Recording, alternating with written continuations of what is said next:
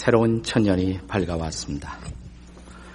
저는 이 밝아온 새 천년, 새의 길을 떠남에 있어서 우리에게 무엇보다도 필요한 것이 있다면 미래 지향적 사고 방식이라고 생각합니다. 미래 지향적 사고 방식의 반대가 뭘까요?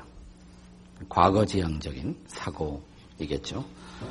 우리 한국인들에게는 어떤 그 과거를 자꾸만 회귀하고 싶은 그런 과거 지향적 어, 사고방식의 틀이 매우 견고하다는 생각이 듭니다. 그것은 아마도 이 서양 사람들의 문화적 배경이 유목민이어서 어, 계속 양떼를 몰고 옮겨 다니는 이런 전통을 갖고 있지만 한국은 농경 문화의 전통에서부터 문화가 형성되었기 때문에 한 곳에 집을 짓고 대대로 이렇게 식구들이 살아가면서 울타리를 쌓고 어, 우리의 것을 지키고 또 낯선 것에 대해서 저항하는 그러한 전통을 갖고 왔기 때문에 어, 개방적이로보다는 폐쇄적이고 또 미래적이보다는 과거로 회귀하고자 하는 그런 본능이 훨씬 더 강한 것 같습니다.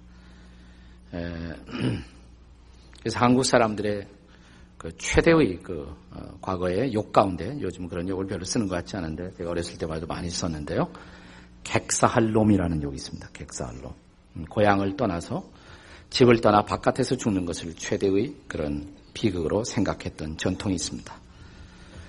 지금은 우리가 산업화의 시대 그리고 지식화의 시대를 살아가고 있습니다만은 이런 농, 경 문화적 사고의 유산은 아직도 우리의 생각의 밑바탕에 견고하게 자리 잡고 있습니다.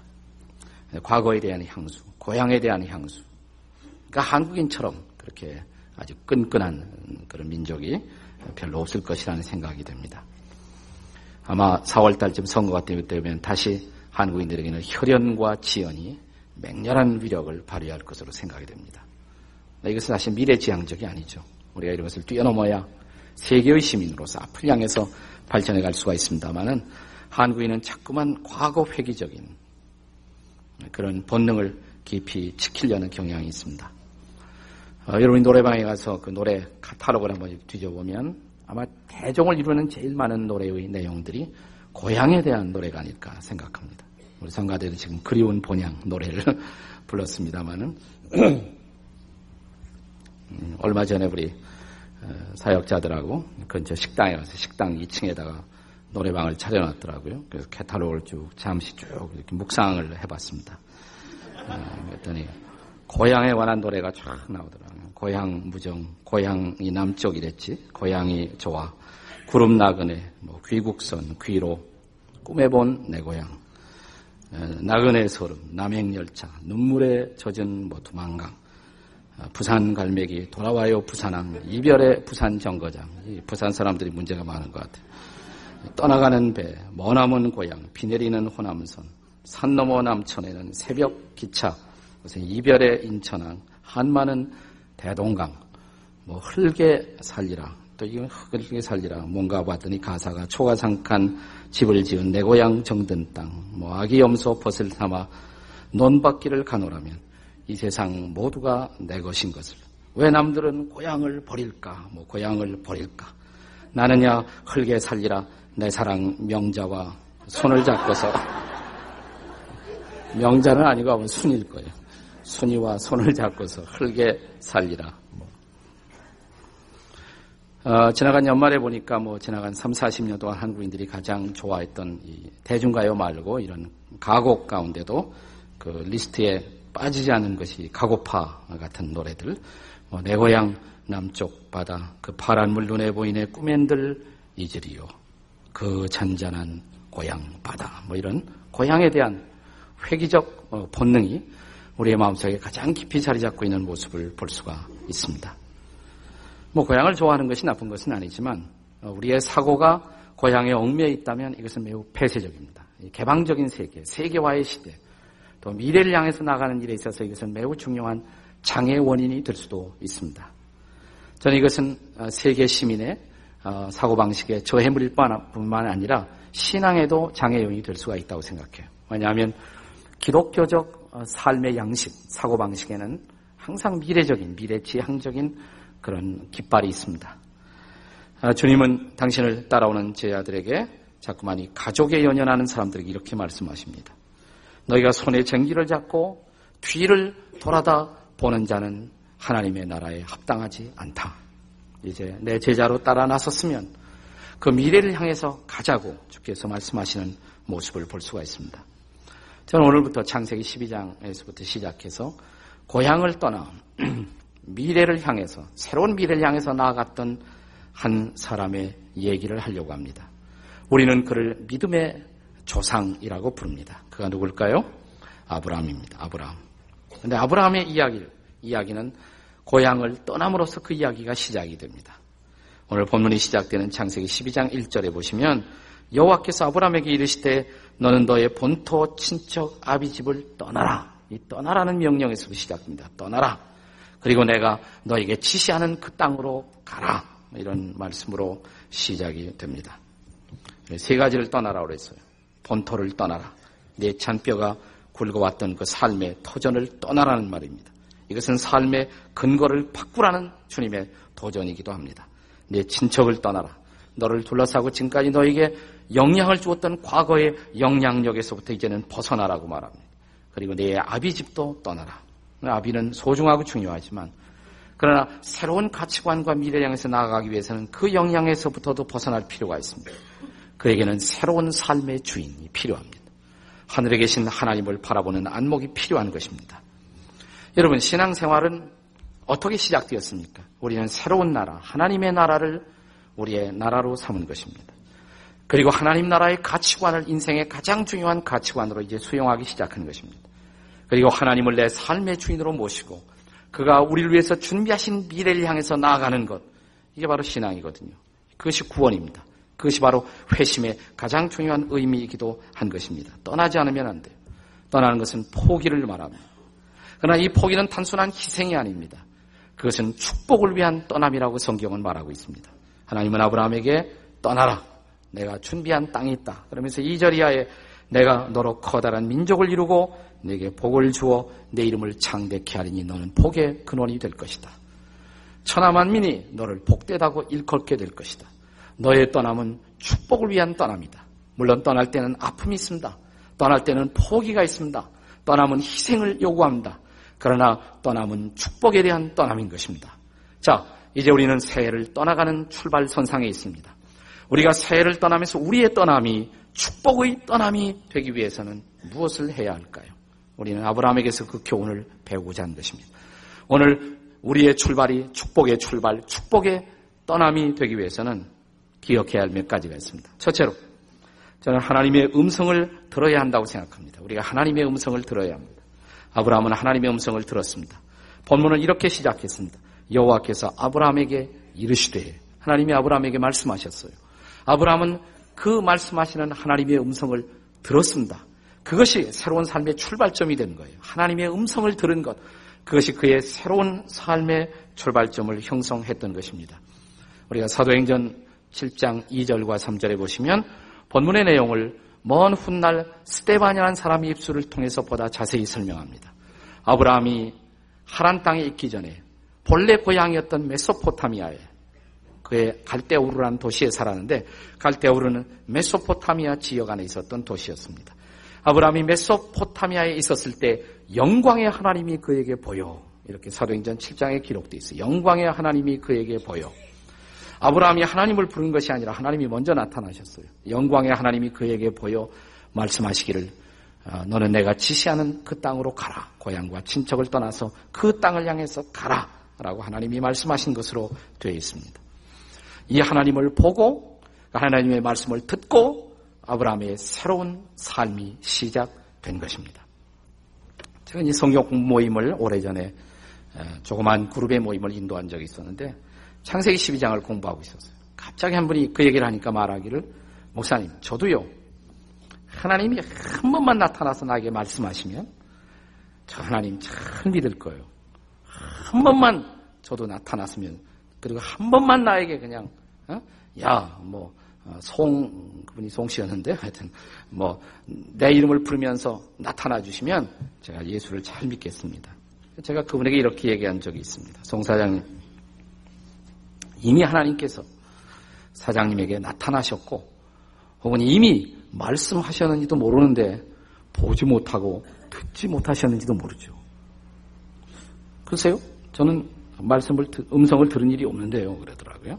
그래서, 어, 사장님, 우리가 지금 성경 공부를 지금 하고 있는데, 이 성경이 하나님의 말씀이라고 믿으십니까? 아, 믿고자 합니다. 그래요. 예, 부인 따라서 온 분이라 이렇게 별로 이렇게 잘 믿고자 합니다. 네, 우리는 이거 성경을 하나님의 말씀이라고 고백을 합니다. 그렇다면 그동안 성경 공부를 벌써 몇 차례 했는데 이 성경 말씀을 나눌 때 이 성경의 말씀이 하나님이 나에게 말씀하신다. 이러한 마음으로 성경을 같이 나누고 계셨다면 송사장님도 하나님 음성 들은 거예요. 그거 아세요? 가만히 계시더라고요. 히브리서 1장 1절에 보시면 이런 말씀이 있습니다. 옛적에 여러 선지자들로 여러 부분과 여러 모양으로 말씀하신 하나님이 하나님이 인간에게 말씀하시는 방법, 하나님이 인간에게 커뮤니케이션 하는 방법은 여러 가지가 있습니다. 뭐 진짜 이렇게 형상으로 나타나실 수도 있죠. 하나님 원하시면 그런 방법으로 왜 못하시겠어요? 기적의 하나님, 전능하신 하나님 그런 방법을 쓰실 수 있습니다. 그러나 그 하나님은 초자연적이 아닌 지극히 자연스러운 방법으로도 우리에게 말씀하실 수가 있습니다. 그것은 하나님의 주권입니다. 그 방법을 채택하는 것은 하나님의 방법이에요. 우리는 때때로 하나님이 이렇게 나타나 주셨으면 좋겠다는 우리의 어떤 어, 선입견적인 기대가 있습니다. 내가 기대한 방법으로 하나님이 나타나서 말씀하시지 않을지도 모릅니다. 분명한 사실은 성경은 하나님은 말씀하신다고 말씀하십니다. 어, 수년 전에 세상을 떠나간 유명한 기독교 철학자인 프랜시스 쉐이퍼 박사가 쓴 책 가운데 이런 책이 있어요. 그분은 거기에 계신다. 그리고 그는 말씀하신다. He is there and he is not silent. 그리고 그분은 침묵하지 않으신다. 그는 거기에 계시고 그는 말씀하신다. 하나님은 지금도 말씀하시는 하나님이십니다. 다만 우리가 듣지 못할 수도 있는 것입니다. 그는 말씀하시는데 이 우주 속에는 소리가 가득합니다. 라디오에 다이아를 맞춰보세요. 당장 소리가 들려요. 그러나 우리에게 그 중간 방법이 없기 때문에 듣지 못할 수도 있는 것입니다. 사도행전 28장에 보면 바울이 그 당시 세계의 수도인 로마에 들어갑니다. 전도를 해요. 어떤 사람은 믿어요. 아, 많은 사람들이 믿지 않았습니다. 바울은 답답하면서 사도행전 28장 26절 이하에 이런 말씀을 기록합니다. 어, 너희가 듣기는 들어도 깨닫지 못한다. 보기는 보아도 보지 못하고 듣기는 들어도 깨닫지 못한다. 그 다음 절에 보시면 이 백성이 마음이 완악하여져서 귀가 둔하여 듣지 못하고 그리고 그 눈을 감았으니 보지 못하는도다. 하나님은 말씀하시지만 그 말씀을 듣지 못하는 사람들의 안타까움에 대한 바울의 고백이 기록되어 있습니다. 정확하게 같은 메시지를 우리는 히브리서 3장 15절에서 볼 수가 있는데요. 성경에 일렀을 때 오늘날 너희가 그의 음성을 듣거든 노하심을 격동케 할 때와 같이 너희 마음을 강팍하게 말라. 다시 말하면 성경은 우리의 마음이 준비만 되면 하나님의 음성을 들을 수가 있다는 것입니다. 마음이 준비가 되면 얼마나 들을 수가 있어요. 어린 소년 사무엘이 엎드려서 자기 일생에 대한 하나님의 인도를 기다리면서 제가 여기 있나이다 주여 말씀하옵소서. 그랬을 때 어린 소년도 하나님의 음성을 들었어요. 저는 여러분들이 새의 벽두에 하나님의 음성을 들을 수 있기를 바랍니다. 좀 엎드려서 진지하게 새의 벽두에 성경 좀 읽어보세요. 그리고 기도해 보세요. 그리고 이 말씀을 통해서 나에게 부딪혀오는 하나님의 말씀이 뭔가. 그 말씀 속에 말씀하시는 하나님의 음성을 들어보세요. 하나님의 음성을 한 번 들으면 인생이 달라져요. 그것이 새로운 출발이 될 수가 있습니다. 혹시 큐티하다가 중단하신 분이 있으면 다시 말씀 읽고 기도하는 생활을 회복하세요. Quiet Time이라는 것에 익숙하지 못한 분은 이번 기회에 좀 QT 훈련도 받으시고 또 QT가 잘 안 되시는 분들은 새벽 기도회라도 나오셔서 엎드리세요. 그리고 주님을 사모하세요. 그리고 주의 말씀을 듣고 싶다고 말하세요. 하나님 말씀해 주십시오. 하나님의 음성을 들을 수가 있습니다. 여러분이 정말 주님이 나에게 말씀하신다. 한번 하나님의 음성을 들으면 인생이 달라질 줄 믿습니다. 아브라함은 하나님의 음성을 들었습니다. 그것이 새로운 출발이었습니다. 그것이 새로운 인생이었습니다. 그의 위대한 영적 주원이의 출발점이었습니다. 우리 어떻게 축복을 위한 떠남을 할 수가 있습니까? 먼저 하나님의 음성을 들어야 합니다. 그리고 두 번째로 한 걸음 더 나가서 하나님의 계획을 믿어야 합니다. 하나님의 계획을 믿어야 합니다. 우리가 하나님의 음성을 들을 수만 있다면 여러분 그 음성 속에서 나를 향해 말씀하시는 하나님의 계획, 내 인생을 향하여 내 삶을 향해서 하나님이 이렇게 계획을 가지고 있다는 하나님의 음성을 듣게 될 것입니다. 그 하나님의 계획이 바로 내 인생의 꿈이 됩니다. 비전이 됩니다. 그리고 그 계획이 나의 계획이 될 수가 있는 것입니다. 여러분 믿지 않는 사람들도 이 새해가 되면 이제 새해 계획을 세웁니다. 일기도 쓰고 또 새해를 향해서 요즘은 뭐 잘 정리된 그런 수첩을 가지고 하루를 계획하기도 하고 한 달을 계획하기도 하고 1년을 planning하면서 계획을 합니다. 중요한 일이죠. 그러나 믿지 않는 사람들의 계획과 소위 planning과 우리 성도들의 planning, 계획 사이는 어떤 차이가 있을까요? 믿지 않는 사람들은 그냥 계획하는 거예요. 자기 생각대로, 자기 소견대로 계획하는 것입니다. 우리는 내 인생의 주인이 하나님이라고 고백을 한다면 그 하나님의 도우심을 구해야 될 거 아니에요? 하나님 어떻게 살까요? 하나님 내 인생을 어떻게 살았으면 좋겠습니까? 좀 보여주세요. 인도해 주세요. 성경 읽고 기도하는 가운데 어떤 뭐가 들려와요. 내 마음속에 어떤 인상이 다가옵니다. 그리고 어떤 감격이 있습니다. 감동이 있습니다. 우리는 거기에서 하나님의 계획을 발견할 수가 있습니다. 그리고 그 하나님의 계획을 붙잡는 순간 하나님의 계획이 나의 비전이 될 수가 있다는 것을 믿으시기 바랍니다. 그것이 달라요. 아브라함은 자 하나님의 말씀을 들었어요. 내가 너로 내가 너를 통해서 그 땅에 가면 큰 민족을 이루겠다. 그리고 너를 축복의 근원처럼 써주겠다. 그래요 하나님? 그 순간부터 아브라함의 마음속에는 위대한 민족에 대한 비전, 내가 위대한, 위대한 민족을 이끌어가는 그 첫 출발점이 될 수가 있다. 그리고 많은 사람들의 축복의 근원이 될 수가 있다. 아브라함의 마음속에 비전이 생겼어요. 꿈이 생겼어요. 하나님의 꿈이었습니다. 그리고 그것은 아브라함의 꿈이었습니다. 하나님은 아브라함에게 말씀하셨고 아브라함은 하나님의 말씀하심을 믿었습니다. 이 믿음이 중요해요. 사랑하신 여러분, 두 사람이 똑같이 교회에 나와서 예배드리고 말씀들어요. 한 사람은 예배 끝나고 성령 충만해서 용기 백배하여 새로운 의욕을 가지고 벌떡 일어나서 찬양하며 인생을 향해서 도전을 시작합니다. 또 한 사람은 예배 드리고 가는데 아무것도 일어나지 않은 것처럼 또다시 무기력하게 또다시 방황하는 모습으로 또다시 좌절하는 모습으로 그냥 인생의 자리로 되돌아가는 사람들이 있어요. 똑같이 두 사람이 바이블 스타디 합니다. 똑같이 성경 공부를 해요. 근데 한 사람은 말씀을 통해서 내 인생의 새로운 비전을 발견합니다. 하나님의 거룩한 능력을 발견합니다. 하나님의 말씀하시는 음성을 듣습니다. 그리고 자기 인생에 대한 새로운 설계를 통해서 벌떡 일어나서 나아갑니다. 나 똑같은 한 사람은 아무 사건이 일어나지 않은 것처럼 무기력하고 좌절된 모습으로 그 자리를 떠나가는 사람들이 있는 것을 볼 수가 있습니다. 무슨 차이예요? 그 차이가 뭘까요? 같이 말씀을 들었어요. 한 사람은 믿었어요. 믿음의 차이, 믿음의 차이. 자, 오늘 성경은 아브라함의 일생을 추적하면서 이렇게 말씀합니다. 우리가 히브리서 11장 8절에 보면 믿음으로 아브라함은 하나님의 부르심을 받았을 때 순종하여 거기 강조된 단어가 뭐냐면 믿음으로라는 단어예요. 믿음으로. by faith. 믿음으로. 믿음으로 아브라함은 하나님이 말씀하실 때 믿은 거예요. 나의 인생에 대한 하나님의 계획을 그렇다. 하나님이 나의 삶을 향해서 이런 놀라운 준비를 하셨구나. 그것을 믿었습니다. 믿음으로 아브라함은 믿은 것이에요. 이 믿음이 중요해요. 히브리서 4장 2절에 보시면 들은 바 말씀이 유익되지 못한 것은 들은 자가 믿음을 화합하지 아니함이라. 매우 중요한 말씀입니다. 한번 따라서 같이 해보세요. 들은 바 말씀이 유익되지 못한 것은 들은 자가 믿음을 화합지 아니함이라.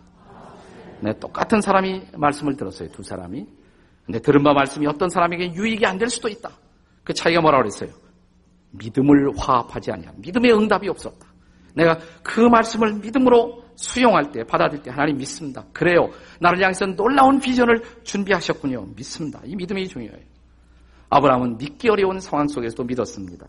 무슨 뭐 아브라함에게 하나님 어떤 사람이 와서 그 가나안 땅에 관한 사전 인포메이션을 전달한 것이 아니란 말이죠. 여러분 아브라함이 절대로 갈대 우르라는 그 고향이 나빠서 떠난 것 아닙니다. 요즘 고고학이 발달되면서 이 갈대아 우르라는 메소포타미아 우르 지역에 대한 고고학적인 발견이 많이 이루어지고 있습니다. 그 옛날에 무려 25만 명이나 살았대요. 우르 지역이 25만 명.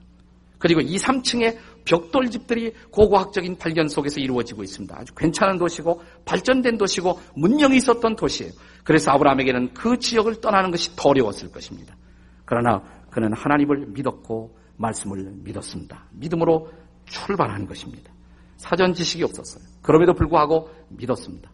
또 뭐 하나님이 꼭 아브라함에게 어떤 환상으로 딱 뭐 적과 꾸르는 땅에 대한 뭘 보여주지 않을 수도 있어요. 그래도 믿었습니다. 그래서 믿음은 뭐라고 그랬어요? 믿음의 본질을 설명할 때 히브리서 기자는 믿음은 바라는 것들의 실상이요. 보지 못하는 것들의 증거라. 의심 많았던 제자 도마에게 주님은 이렇게 말씀하십니다. 네가 본고로 믿느냐? 그 다음에 뭐라고 그랬어요? 보지 못하고 믿는 자들이 더 복되다.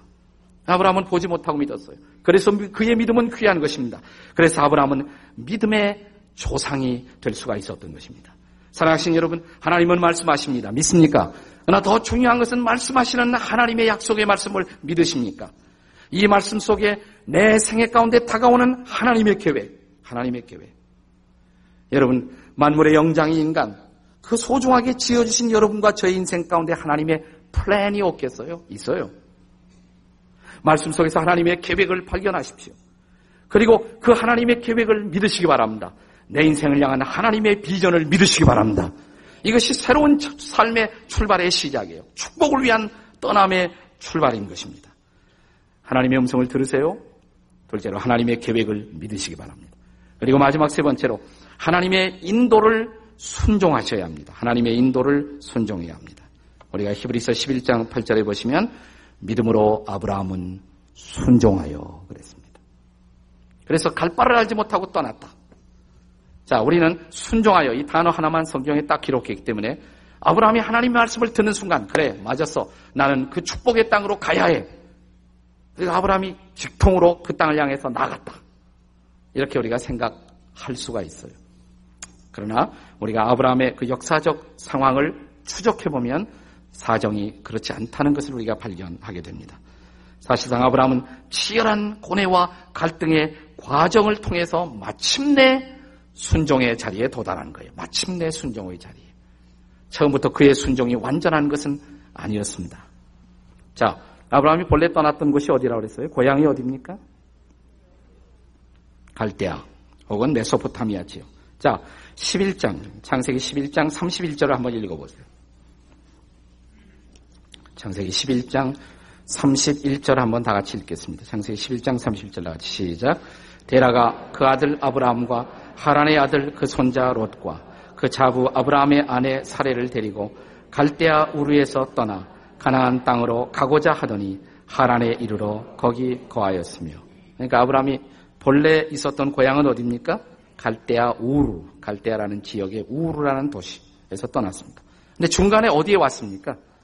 하란에 왔어요. 그리고 하란에 한동안 머물러 있었던 거예요. 하란에.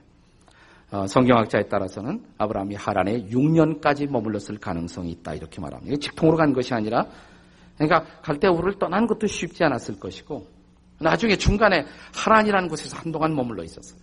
우리가 그 지리를 살펴보면 소위 유프라데스 강을 강을 끼고서 서쪽으로 오는 도상의 길에 있어서 이 하란까지의 길은 비교적 쉬운 것입니다. 거기까지는 잘 왔어요. 근데 하란에서 한동안 머물러 있었어요. 그 다음에 창세기 12장 4절을 보시면 12장 4절 다 같이 읽겠습니다. 시작. 이에 아브라함이 여호와의 말씀을 쫓아갔고 롯다 롯도 그와 함께 갔으며 아브라함이 하란을 떠날 때 그 나이 75세였더라. 하란을 떠날 때는 아브라함의 나이가 얼마예요? 75세. 아주 늦게 떠났어요. 아주 그건 뒤늦은 순종이었을지도 모릅니다. 그러니까 하란에서 왜 이렇게 오래 머물렀느냐? 하란을 다시 떠날 수 있었던 결정적 전기에 대해서 여러분이 사도행전 7장 2절 이하의 말씀과 비교해 보면 이 하란에서 아브라함의 아버지 데라가 죽었습니다. 그 죽, 죽고 나서 비로소 떠나요. 그러니까 그 아버지라는 그 가족이라는 존재가 아브라함으로 하여금 계속 나아가지 못하게 만든 하란에서 상당한 기간을 머물게 한 어떤 장애 요인이었을지 모릅니다. 사실 하나님이 아브라함에게 주신 말씀은 떠나라. 너 혼자 먼저 떠나라 이거예요. 어떤 사람은 전도하면 우리 가족이 안 믿기 때문에 못 믿겠습니다. 우리 가족이 다 믿을 때까지는 믿지 못하겠습니다. 우리는 가면 같이 온 가족이 지옥에 함께 갈 예정이고 천국도 함께 갈 예정입니다. 뭐 이런 분이 있어요. 근데 가족을 다 천국으로 인도하려면 누군가 한 사람이 먼저 결단을 해야 돼. 한 사람. 한 사람이 먼저 떠나면 나중에 따라와요. 근데 같이 가겠다 기다리면 아무도 안 가요. 예. 아마도 그런 비슷한 어떤 mentality가 의식 구조가 아브라함에게 있었을지도 모르죠. 예, 그것은 온전한 순종이 아니에요. 내 친척을 떠나 그랬는데 아버지도 모시고 조카 롯도 데리고 다 데리고 떠났어요. 예, 아브라함의 순종은 결코 완전한 순종이 아니었습니다. 데라가 죽음으로써 비로소 떠날 수가 있었어요. 불완전한 순종, 부분적인 순종. 아, 그럼에도 불구하고 성경은 그 중간 과정을 다 생략합니다. 제가 만약 아브라함의 전기를 기록한다면 저는 틀림없이 그렇게 기록했어요. 아브라함이 막 고민을 계속했다. 떠날까 말까, 갈대우를 갈까 말까, 떠날까 말까. 그러다가 아무래도 하나님 편을 따라가는 것이 유익하다고 판단한 아브라함은 갈대우를 떠났고, 그 다음에 또 하란에서 계속 갈까 말까. 여기서부터는 더 커다란 어려운 사막길이 기다리고 있는데, 주저하다가, 고민하다가, 할수 없이 아브라함은 떠나서, 그리고 어떤 날 드디어 가나안 땅에 들어왔다. 뭐 나 같으면 그렇게 기록, 할 텐데 성경은 그렇게 기록하지 않았어요. 그냥 아브라함이 믿음으로 순종했다. 하나님은 마지막 결론을 보세요. 저는 이걸 보면서 여러분 우리가 믿는다 그러지만 우리의 믿음이 결코 온전한 것은 아닙니다. 우리에겐 복잡한 여러 가지 동기가 섞여 있어요. 회의도 섞여 있어요. 우리의 믿음 속에 회의도 섞여 있습니다. 우리의 순종 속에도 불순종이 섞여 있습니다. 우리의 불완전한 믿음, 그리고 불완전한 순종. 그럼에도 불구하고 여러분, 그럼에도 불구하고 우리의 믿음이 결코 온전한 것은 아니지만, 우리의 순종이 결코 온전한 것은 아니지만, 뭐 어떤 사람은 그냥 믿은다, 깨끗하게 믿는다, 아싸라게 그냥, 100% 그냥, 확 믿고서 나간다. 이런 사람도 있을지 모르죠. 나 이것은 극히 예외에 속합니다. 대부분의 사람들은 그렇지 않아요. 나 이 불완전한 믿음에도 불구하고 믿음의 첫 걸음, 그리고 순종의 첫 걸음, 그리고 또 한 걸음, 또 한 걸음. 여러분 이 걸음은 얼마나 중요한 건지 몰라요. 그래서 드디어 아브라함은 하나님의 축복을 누릴 수 있게 되었습니다. 약속한 그대로 두 가지 축복을. 자기 개인의 명예로운 축복. 그가 위대한 민족의 조상이 되었고. 뿐만 아니라 그의 영향이 온 세계 사람들에게 그의 후손 가운데서 메시아가 오시고 그리고 메시아를 믿는 수많은 사람들에게 칭송을 받는 복의 근원이 될 수가 있었던 놀라운 삶. 그러나 이 위대한 축복의 삶은 아브라함의 불완전했던 한 걸음의 믿음, 한 걸음의 순종에서부터 시작된 것입니다. 그래서 한 걸음이 참 중요하다고 생각해요. 한 걸음. 인류 역사사상 그 최초의 그 전구 실험을 에디슨이 할 때, 자, 드디어 전구 실험에 성공했어요. 그러나 그 전구가 얼마나 희미한지 촛불을 밝혀야 볼 수가 있었던 것. 얼마나 재미있어요. 촛불을 보아야 전구는 만들기 만들어 촛불을 촛불을 비춰놓고 볼 수가 있었던 전구. 나 이것이 첫 걸음이에요. 그 첫 걸음이 얼마나 중요한 것입니까? 자, 라이트 형제가 비행기를 처음 만들어 날렸을 때 그 비행기는 공중에 불과 12초를 머물다가 떨어졌습니다. 그러나 불안전한 첫걸음, 그 첫걸음이 우리가 비행기를 타고 다니는 위대한 걸음의 첫걸음, 불안전했지만 그 첫걸음은 얼마나 중요한 것이었을까? 인류 역사상 최초의 스팀 배가 미국의 뉴욕에서 알바니를 향해서 배가 나아갈 때그 뉴욕에서 알바니까지 뭐 지금 배를 타면 천천히 가도 30분이면 가요. 근데 그 당시에 30시간을 걸려요. 30시간. 그러나 이 최초의 첫 걸음의 그 스팀 엔진의 고동 소리와 함께 떠나갔던 그 배의 행진은 첫 스텝은 얼마나 중요했을까요? 인류 역사 사상 최초의 자동차 실험, 한 시간에 2마일을 갔대요. 한 시간에 2마일. 그러니까 마차하고 하면 마차가 먼저 가요. 자동차보다.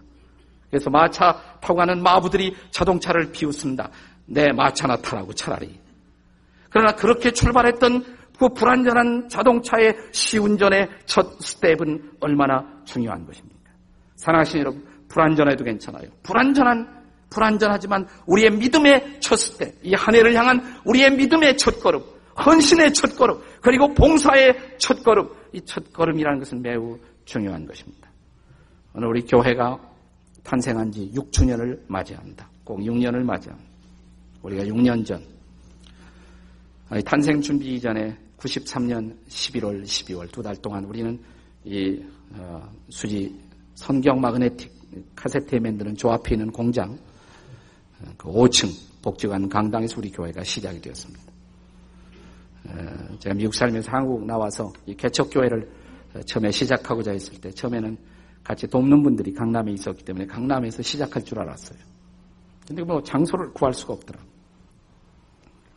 그래서 아, 강남 아래 분당이라는 데가 있는데 분당에서 장소를 찾아보자고. 뭐 너무너무 비싸요. 뭐 개척하는데 어떤 비싼 장소를 구할 수가 있어요? 뭐 조그만 장소도 빌려고 하니까 뭐 억, 억 하더라고요. 그러니까 그것도 뭐 구할 수가 없고. 어떤 분이 뭐 분당에도 장소가 여의치 않은데 분당 건너편에 뭐 수지라는 데가 있다고. 전 태어나서 수지라는 곳이 있다는 소식도 들어본 적이 없습니다. 예, 그 수지에 아파트가 하나도 없었습니다. 한 채의 아파트도 없었던 이 수지에